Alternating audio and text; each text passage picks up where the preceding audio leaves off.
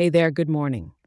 Welcome to your personal weather update for Thursday, December 21st, 2023, in the windy city itself, Chicago. It's the shortest day of the year, and we're sliding right into the festive weekend of Christmas. Considering that, why not cozy up with a hot cocoa and your favorite holiday tunes today? But if you do need to step out, here's how to dress. We're looking at a real mixed bag today, my friend. Starting off with a rather chilly morning hovering around 37 degrees, you'll want that warm jacket as you step out. There's a 100% overcast, so expect a gloomy gray color palette painting the sky. Now, don't be fooled by the slight rise in temps during the day.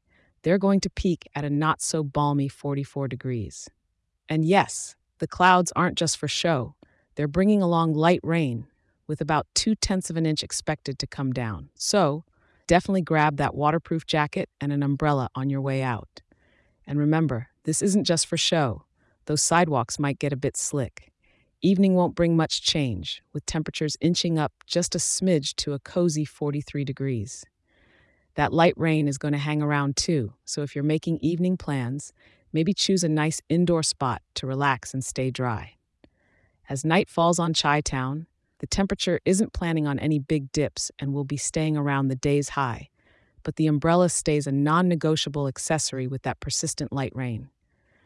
Now, although the wind won't be too pushy, sitting at a light 6 miles per hour from the south southeast, it's enough to remind you it's there.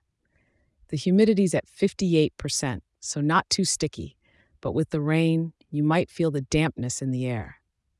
While the weather isn't as festive as we might have hoped, you can still enjoy the gleam of Chicago's holiday lights reflecting on the wet streets. They kinda add to the Yuletide magic, don't you think? If you're working today, make sure to keep your spirits high and stay warm and dry no matter where you're off to.